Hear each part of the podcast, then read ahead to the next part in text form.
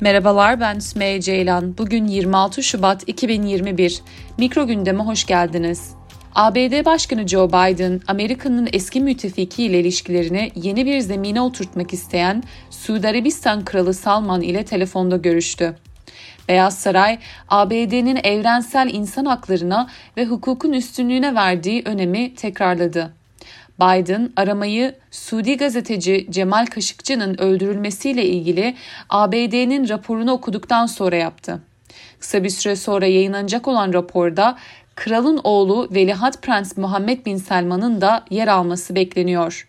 Trump yönetimi raporun gizliliği kaldırılmış biçimde yayınlanması için yasal bir gerekliliği reddetmiş ve bunun yerine Suudilerle daha iyi işbirliğine odaklanmıştı. Biden ise belirli Suudi pozisyonları konusunda çok daha sert bir tavır alması bekleniyor.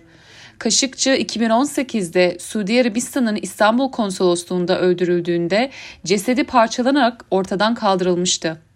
Velihat Prens bu cinayete ilişkin bilgisinin olduğunu reddediyor. Suudi yetkililer ölümünü onu krallığa geri göndermek için gönderilen bir ajan ekibinin haydut operasyonundan sorumlu tuttu ve bir Suudi mahkemesi 5 kişiyi ilk başta ölüm cezasına çarptırdıktan sonra geçen Eylül ayında yargıladı ve 20 yıl hapse mahkum etti. Kaşıkçı raporunun halk arasında Muhammed Bin Selman olarak bilinen kralın oğlu Prens Muhammed'in korkunç ölüm emri verdiğini söylemesi bekleniyor.